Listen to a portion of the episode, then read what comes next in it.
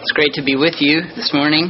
Um, I see a lot of familiar faces and a lot of new faces too, which is exciting um, to see how the Lord is, is moving here at Grace. And um, if you have a Bible, would you turn with me to Psalm 110? Psalm 110, which is almost right in the very middle of the Bible. So if you flip to the middle, you'll be close probably to the book of Psalms and find Psalm 110.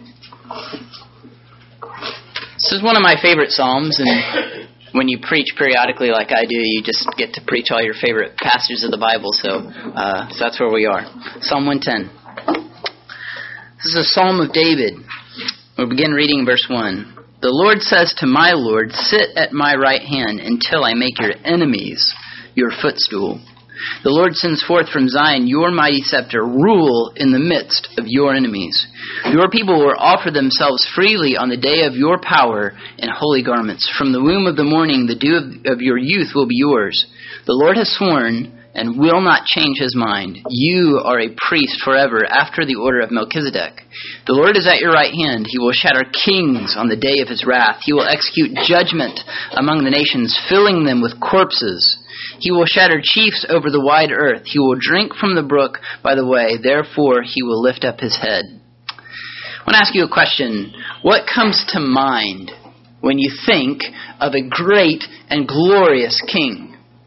In some ways, when we think of someone who is a tremendous leader, someone who's a gifted leader and administrator and king, we get something close to what we see here in Psalm 110, don't we? Someone who's ruling in the midst of his enemies, someone who's, who's leaving a, a, a trail of corpses in his wake, someone who's in power, and everyone fears him because of his tremendous power and might and majesty. That's what we think of.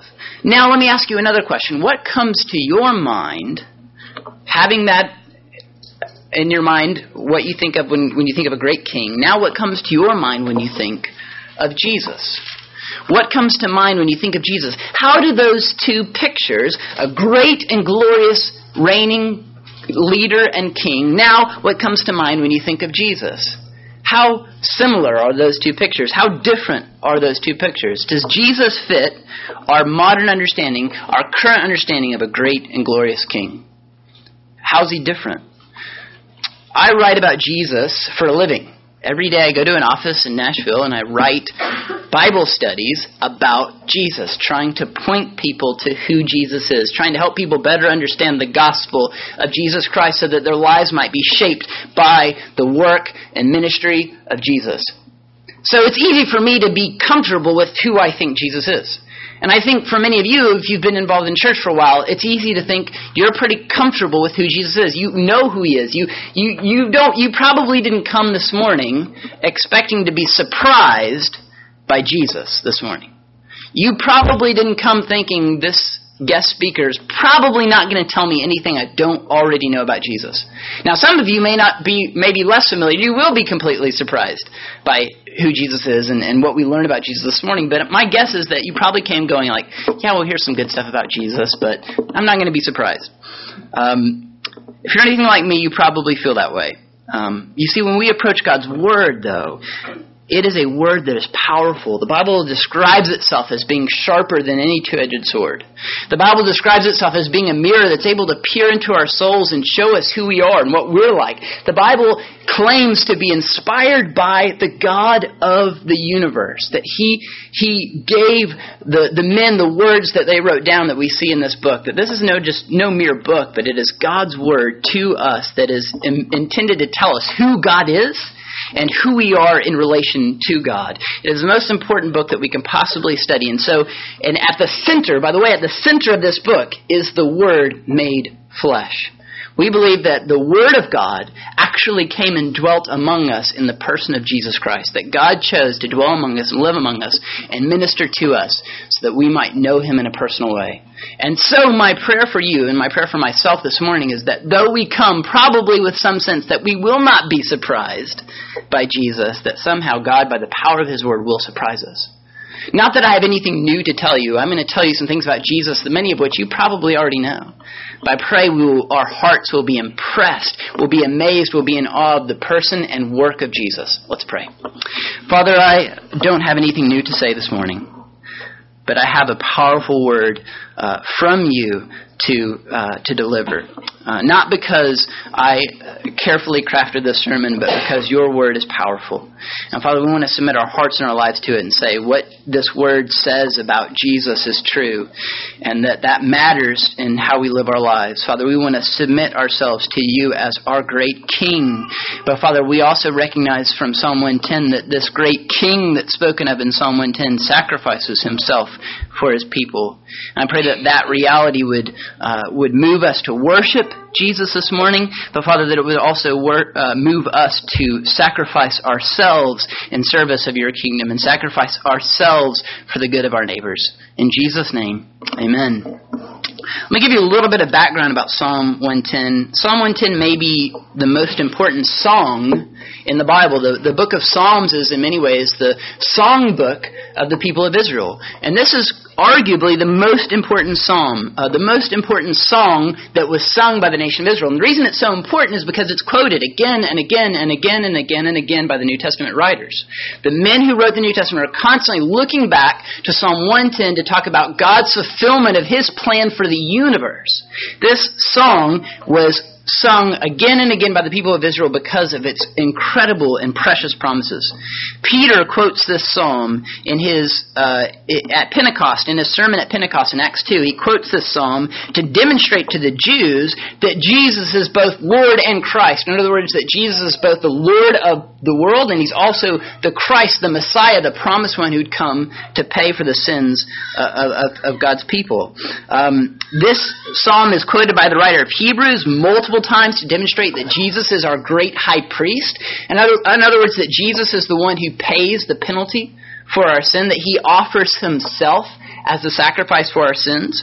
Um, this psalm is quoted in 1 Corinthians 15 when Paul is defending the, the, the truth of the resurrection of Jesus, that Jesus really did rise from the dead. He quotes Psalm 115 to demonstrate uh, the, the truthfulness of the resurrection um, and, and, and to demonstrate how Christ has conquered his enemies through his resurrection. In Ephesians, Colossians, 1 Peter, Psalm 110 is quoted to reference Jesus and his great great victory over his enemies. But what I want to look in in this psalm is how Jesus has accomplished victory over his enemies. How has Jesus conquered his foes? And I think we're going to be surprised by that. Psalm 110 is not only the most important song, perhaps the most important song in the Bible because it's so often quoted, but also because it's a song of victory. It looks to the day when the Messiah would look out and all of his enemies would be laying dead at his feet, that all of his enemies would be at his footstool. It pictures a Messiah that's got a, a, a corpses laying in his wake. It's a graphic psalm. Um, and, and it looks, and the reason it was popular is because that's, I think, a popular uh, vision of the Messiah that people had in the Old Testament. Um, that people had in, in, in, in the days of Jesus, even. This was what people thought of when they thought of the Messiah. They thought of Psalm 110, this, this king who's going to come in and, and take names and take care of business. I mean, he's going to take care of business and get his enemies out of the way and establish his eternal kingdom, his an, an eternal priesthood. Israel's going to be in charge again. That's the idea that people thought of, I think, when they thought of this song. Um, and while there's some debate about some of the other, uh, what you call messianic psalms, psalms that look forward to the ministry of Jesus, or songs that look forward to the ministry of the Messiah, um, there's some debate about different psalms like Psalm 108 or Psalm 132 or some of these other psalms that people say, ah, oh, that might be about the Messiah, that or it might not be. But everyone believed that Psalm 110 was about the Messiah, that this song looks forward to the ministry of the Messiah. And we see this very clearly in Matthew 22. Uh, in Matthew 22, um, it was Psalm 110 that Jesus quotes to stump the Pharisees, the religious leaders that were trying to say, uh, trying to question Jesus' ministry. So Jesus brings up this psalm and he says, um, and he brings up the psalm because the Pharisees, all the religious leaders, believed that this song was about Messiah. And so Jesus asks the Pharisees, whose son is the Christ? Um, in other words, whose son is the Messiah? The promised one of the Old Testament that's going to that's going to come and take away the sins of God's people. Whose son is he? And and and the Pharisees uh, don't want to answer the question. And Jesus says, but the, but they they um, but but Jesus says, that, why does David call him Lord in the Spirit? Why does David call the Messiah Lord in the Spirit if he's his son? If he's David's son? Everyone in, in Israel believed that the Messiah would come from the line of David right? That he would be a son of David and he would fulfill David's kingdom, the promises that God made to, uh, to, to establish David's kingdom forever. And so the Pharisees believed that, yes, this, the, the Messiah is David's son. And then Jesus says, well, then why does David call him Lord? Why does David call the Messiah Lord? And Jesus is saying something very important about his ministry there, too, and about who he is, isn't he? He's saying, I am Lord. I am King. I am the Messiah. I am the one that will reign forever. I am the Son of God. And everyone one day will call Jesus Lord. Everyone will bow the knee to Jesus and, and testify to him as Lord, whether in shame or in joy. Everyone will bow the knee to this Messiah, to Jesus. The picture of the Messiah in 110 is, in Psalm 110 is a little different from the one we're comfortable with, isn't it? Um, in Psalm 110, Jesus is found ruling in the midst of his enemies and awaiting the day when those same enemies would be made his footstool. In other words, that he would be able to put them in their place. It looks forward to a day when Jesus would execute judgment among the nations, shattering the authority of any king who would claim to have authority in his place.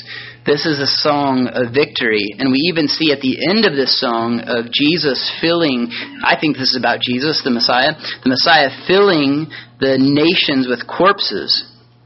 It's a it's a it's really the the in Psalm 110 Jesus is closer to Rambo than he is to um, you know, the, the, the felt board Jesus that you might see in Sunday school. Some of you grew up in Sunday school and we put pictures of Jesus up on the board. You remember this?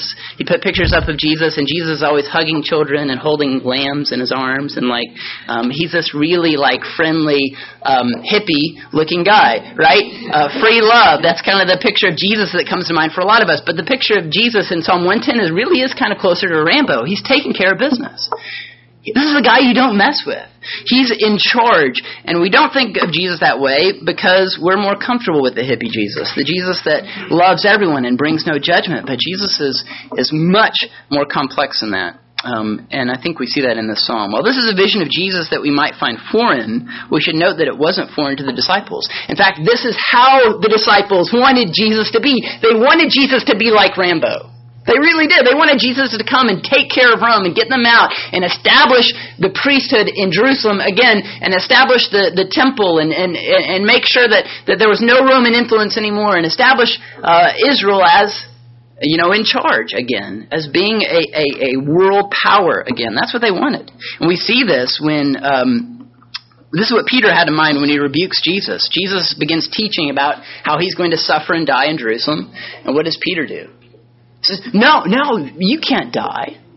And what does Jesus then do? He rebukes Peter, says, Get behind me, Satan, for your mind is set on the things of man, on the things of the world, not on the things of of of the Lord. Um, he, he calls Peter Satan for essentially for claiming that he cannot go and die. But Peter had this vision of Jesus in mind that Jesus would take care of business, that he would uh, rule in, in, in a in a um, in a very physical way. Um, this is the idea that uh, Peter had in mind too when he took up the sword when Jesus was arrested and betrayed. And so when Jesus is arrested at the end of, of the Gospels, Peter takes up the sword, cuts off the ear of one of the Roman centurions that came to arrest Jesus. This is what Peter's thinking of. You, you can't be arrested. You can't suffer and die. You can't go to the cross. Why? Because you've got to take care of Rome first. You've got to take care of business. You've got to put corpses in your wake and shatter kings. You've got to take care of business. This isn't the kind of Messiah that you would be. But in each of these instances, Jesus rebukes his disciples not because he's not a great and conquering king but Jesus rebukes his disciples not because he would not judge the nations. Jesus rebuked Peter because he didn't understand the way in which Jesus would conquer. Jesus is a great and glorious and conquering king, but here is the good news of the gospel for us this morning. The good news of the gospel for us is that Jesus establishes his kingdom through suffering. Jesus conquers through suffering. You see, Jesus established his kingdom in a way that no other kingdom in the history of the universe has ever been established. Jesus established his kingdom and conquered his enemies not through military might, not by flexing his muscles, not by uh, any way that we might think a king would establish his kingdom, Jesus conquers through self-sacrifice. Jesus conquers by being conquered himself, by offering himself up to be conquered by his enemies. Jesus slays his enemies by being slain himself. We're going to see that in Psalm 110. The Messiah of Psalm 110 is a great and victorious king, but what Jesus' disciples and the Pharisees failed to see is that the Messiah would establish his kingdom through suffering. Jesus is not only our great high priest, uh, our king, but also our great high priest in the psalm. He's not just a glorious king, but he's a priest forever after the order of Melchizedek. Um, the, the Jesus of Scripture is both priest and king. He's both the king who reigns forever and the priest who lives forever to make intercession for us. And that's important for us because if Jesus is only a priest to you, if he's only the one who offers himself in sacrifice of your sins but not your king, you're worshiping a Jesus of your own imagination. If we think of Jesus only as the one who, who gave himself up so that we might have eternal life, but not to reign and rule in power forever. Jesus is, is, is, is, is very comfortable to you, but he's not the Jesus who says, deny yourself, take up your cross, and follow me. Now, but if Jesus is just a king and not your great high priest, then you have no place with him. Because we cannot possibly be in the presence of such a great and glorious King if we have sin in our hearts, if our hearts are corrupted by sin. So it's important to us that we understand Jesus as both of these roles, as great priest, uh, high priest, and, and great and glorious King. But Jesus establishes both of these roles as great priest and great King, Lord and Christ through suffering. We're going to see that. But this idea that Jesus conquers through suffering, I want you to know, is not just the story of, of Psalm 110, it's the story of the Bible. From start to finish, the, the story of the Bible is a story of conquering through suffering. We see this at the very beginning. In Genesis 12, God makes a covenant with Abraham. He says, Abraham, I'm, you're going to be, I'm going to make you a great nation. Your people are going to be my people. I'm going to bless you. I'm going to make you a blessing. All the nations of the earth are going to be blessed through your line. And then we get in between, um, and, and then God confirms his covenant with Abraham in a very peculiar way. In Genesis chapter 15, it's one of my favorite stories of the Bible. Uh, but Genesis 15, there's this weird story where God says, "Okay, I'm going to I'm to confirm to you, Abraham, that you are my people, that your people are my people, that I'm going to bless you, that all these promises I made are going to come true." And so the way He confirms that covenant is He says, "Abraham, take some animals." And cut them in two, and set the parts of these animals on, on separate sides of a field. Okay? And then, and this was normal. This sounds weird to us to cut animals in two and blood and blood. You know, it's weird. This idea we don't we don't sacrifice animals the way that people did in the Old Testament era. Um, but this, in the story, this was this would have been normal for people in that day. Now, when two people would make an agreement about something, you know, we're going to agree. Uh, Matt and I are going to agree. I'm going to share some of my land because uh, I'm I'm a noble person and Matt's just a peasant. Um, and uh, so I'm going to share some of my I'm going to let I'm going to let Matt work on my land and make and, and share some of my crops with Matt. And so when we make this agreement, I might sacrifice some animals in the Old Testament, uh, Old Testament times. I'd sacrifice some animals, and I'd put the pieces of the animals, of the corpses, on either side of the field. And the lesser person in that agreement, the peasant, the, the, the less important person in this agreement, has to walk between those animals, the pieces of those animals. And the reason they would walk between the pieces of those animals is because they were saying by walking between those pieces, they were saying, if I don't keep my end of the agreement, if I don't keep my end of the covenant, let me be like those animals. Let me be rent asunder. Let me be cut in two. Let me be destroyed if I don't keep my end of the, of the bargain. And so in this story, God tells Abraham to cut these animals in two. And in the story, uh, in Genesis 15, when God confirms his covenant, this great covenant with Abraham, a smoking fire pot and a flaming torch pass between the pieces. It's a weird story. And we look at that and we say, what is the smoking fire pot and this flaming torch? Well, both of those pictures, fire and smoke, are, are images of the presence of God in the Old Testament. In uh, Exodus, right, when God led the Israelites out of Egypt, He leads them uh, in a pillar of fire by night and a pillar of cloud by day. Smoke and fire are pictures in the Old Testament of the presence of God. And so the smoking fire pot and flaming torch, most theologians believe, most people believe, this is the presence of the God of the universe, the God who made this covenant with Abraham, passing between the pieces. And by God Himself passing between these pieces, He's saying, if I don't keep uh, or if you don't, he's essentially taking Abraham's place. That's what's going on here. He's taking Abraham's place. He's saying, Abraham, if you don't keep your end of the of the covenant, let me be rent asunder. Let me be torn in two. Let me be destroyed on your behalf if you don't keep my covenant. See, in that moment when, when the smoking firepot and flaming torch passes between the pieces, God is saying, I will bear the consequences of breaking my own covenant. Brothers and sisters, that's what Jesus has done for us. He has fulfilled that covenant to Abraham by passing between the pieces, by offering himself as a one time for all sacrifice for sin. In Psalm 110, what does this king do? He sits down at the right hand of the Father.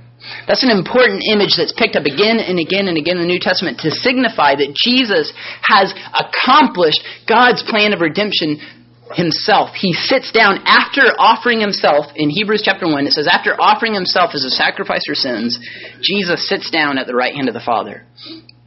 Signifying that it's finished. God's plan of redemption has been fulfilled.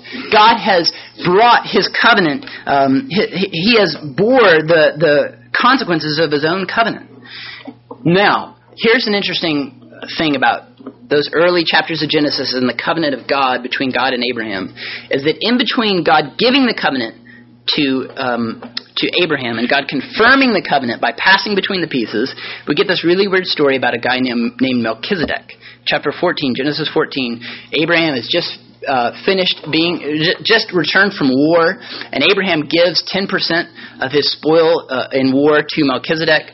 Um, lots of people say that's that's the text that tells us why we should give 10% of our income to the Bible. Um, and actually, I think the Bible commands us to give more than that. I think, but that's another sermon for another time. Um, but uh, but anyway, um, in between the, this God giving the covenant to Abraham and confirming the covenant with Abraham, we get this, this guy Melchizedek showing up and blessing Abraham. Now, Melchizedek is a king. He's the king of Salem, but he's also a priest. And Abraham offers, um, and he Abraham goes and worships with Melchizedek and, and, and um, sacrifices uh, with Melchizedek in worship of the Lord.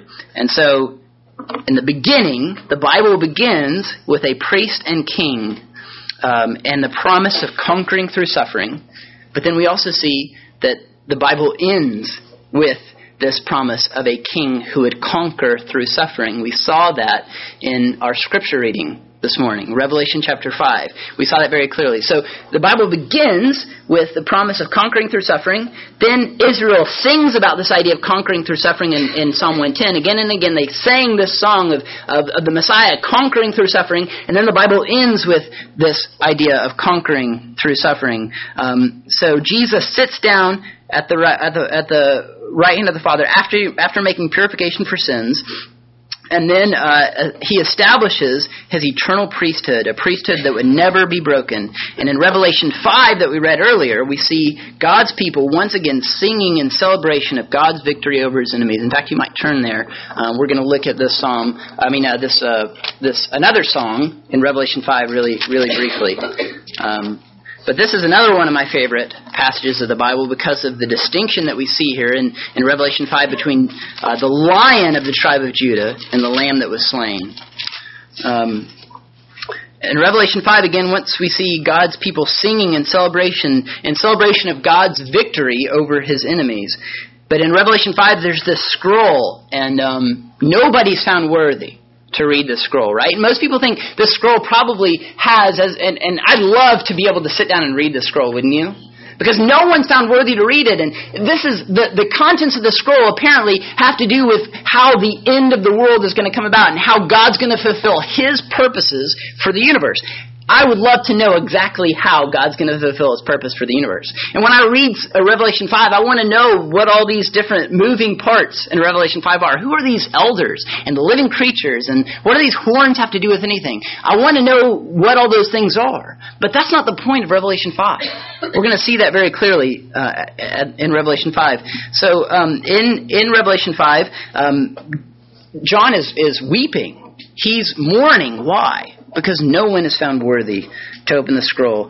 The fulfillment of, of, of, the history of the world, of the ultimate God's ultimate plans for the world. There's no one found worthy to fulfill it. Um, no one's found uh, worthy to open and read the scroll, scroll. So John begins to weep, and the 24 elders say, "Weep no more." Why? For the lion of the tribe of Judah, verse 5, the lion of the tribe of Judah, the root of David, has conquered, so he can open the scroll and its seven seals. Verse 6, and between the throne and the four living creatures and among the elders I saw a lamb standing as though it had been slain, with seven horns and seven eyes, which are the seven spirits of God sent out into all the earth. And he went and took the scroll, and from the right hand who was seated, the right hand of him who was seated on the throne, and when he had taken the scroll, the four living creatures and the twenty-four elders fell down before the Lamb, each holding a harp and golden bowls full of incense, which are the prayers of the saints, and they sang a new song. And look at the contents of this song. God's people are still singing about God's victory, but look at what they sing now. They sing with more revelation than the saints had in Psalm 110. They sing with a bigger picture of what God has done and what God has accomplished. Look at what they sing. They sing a new song, Worthy are you to take the scroll and to open its seals, for you were slain, and by your blood you ransomed people from God from every tribe and language and people and nation. And whose who, who, who, what, who was made promises to in, in the covenant with Abraham? Who did God make promises to? The whole world. Every nation would be blessed through the descendants of Jesus. And it says in verse 10, And you have made them a kingdom and priests to our God, and they shall reign on the earth. So what happens in Psalm, I mean in uh, Revelation 5 when Jesus, Jesus, the lion of the tribe of Judah, and also the lamb who was slain. When Jesus is found worthy to open the scroll, when the lamb that had been slain takes the scroll, the four living creatures and the elders and everyone responds by falling down before this lamb who is slain and worshiping him. They're worshiping him because he's worthy. And why is he worthy to open the scroll and take its seals? Why is he worthy to fulfill God's plan for the world, for the universe, for us? Why is Jesus found worthy to fulfill God's plan? Because he was slain, and by his blood he ransomed a people from God, for God, for, from every tribe and tongue and nation. So Scripture begins with a priest and king whose ministry and the life of Abraham leads to God's promise. Uh, and, and, and, and in some sense fulfills uh, or, or promises of the fulfillment of God's promise, and then it ends with the ministry of a priest and king who's been conquered for our sin. You see, God has chosen to conquer through suffering. Jesus' act of conquering through self sacrifice changes everything for you and changes everything for me. It gives us a seat at the table uh, with God. It, get, it, it invites us into His family. We are no longer. Um, we're, we're no longer just God's subjects, but we're His children. He's adopted us into His family through the sacrifice of His Son. So, how should we respond? How should we respond to Jesus knowing that He conquers our enemies? He conquers His enemies through suffering. I think at least three things we could say. Um, and there's a million things that we could say, but here's three I want to give you very quickly as we close. Jesus' act of conquering through self sacrifice makes us able to worship freely. Psalm 110, verse 3 God's people offer themselves freely on the day of His power in holy garments. So we will offer ourselves freely, just like the angels and the four living creatures, uh, when they realize that Jesus is both the lion of the tribe of Judah and the lamb who was slain. How do they respond? Worthy are you. And they rejoice in his suffering. Isn't that weird? Isn't that odd? that the, these angelic beings are worshiping and rejoicing the fact that, that the, the, the Messiah was killed that he was destroyed, in a sense. They worship in light of suffering. But we do that every Sunday, don't we? Oh, the wonderful cross. Um, amazing love. Um, we sing about how Jesus bled and died. Um, uh, uh, what is the one I'm trying to think of? It just left me. The the the blood of Jesus, song about a blood of Jesus. Somebody help me out. Nothing but the blood. Yeah, that's the one I was trying to get to, and I could for some reason it just left me. Um, yeah, we sing, we rejoice, and we we find joy in the fact that Jesus bled. Isn't that weird? We would never do that. We would never rejoice at someone bleeding. Uh, and people would think you were crazy. They lock you up for those sorts of things. But we do it every Sunday, don't we? We rejoice in the fact that the Lamb was slain because we know why he was slain. He was slain for the purpose of conquering his enemies. He was slain for the purpose of conquering our enemies. He was slain for the purpose because we, and we rejoice because we are his enemies, aren't we? Apart from this suffering, we remain enemies of God, but by the suffering the blood of Jesus, we're reconciled to Him. And that makes us want to worship freely. It makes us want to tell our children about Jesus and center, help them center their lives on Jesus. It makes us want to come to church and, and covenant together in a body of Christ to say, uh, hold me accountable and I'll hold you accountable and we'll help each other pursue Jesus and make our lives centered around Him. It makes us want to be a part of a church. Because Jesus died for us. And He died for us not just for you and not just for me. He died for us, for the church. That's really important, isn't it? And when we see that Jesus is the great King who suffers and dies for us and rises again for our, uh, for us to achieve victory as well, we want to give ourselves freely to Him. This is the difference between the Pharisee and the tax collector, isn't it? The Pharisee in the parable, in the great parable of Jesus, the, the Pharisee and the tax collector, the Pharisee is looking at the tax collector and saying, God. I'm glad I'm not like that guy. He uh, he cheats people. He defrauds them. He smells funny. He's not a good guy. Uh, I'm so glad I'm not like him.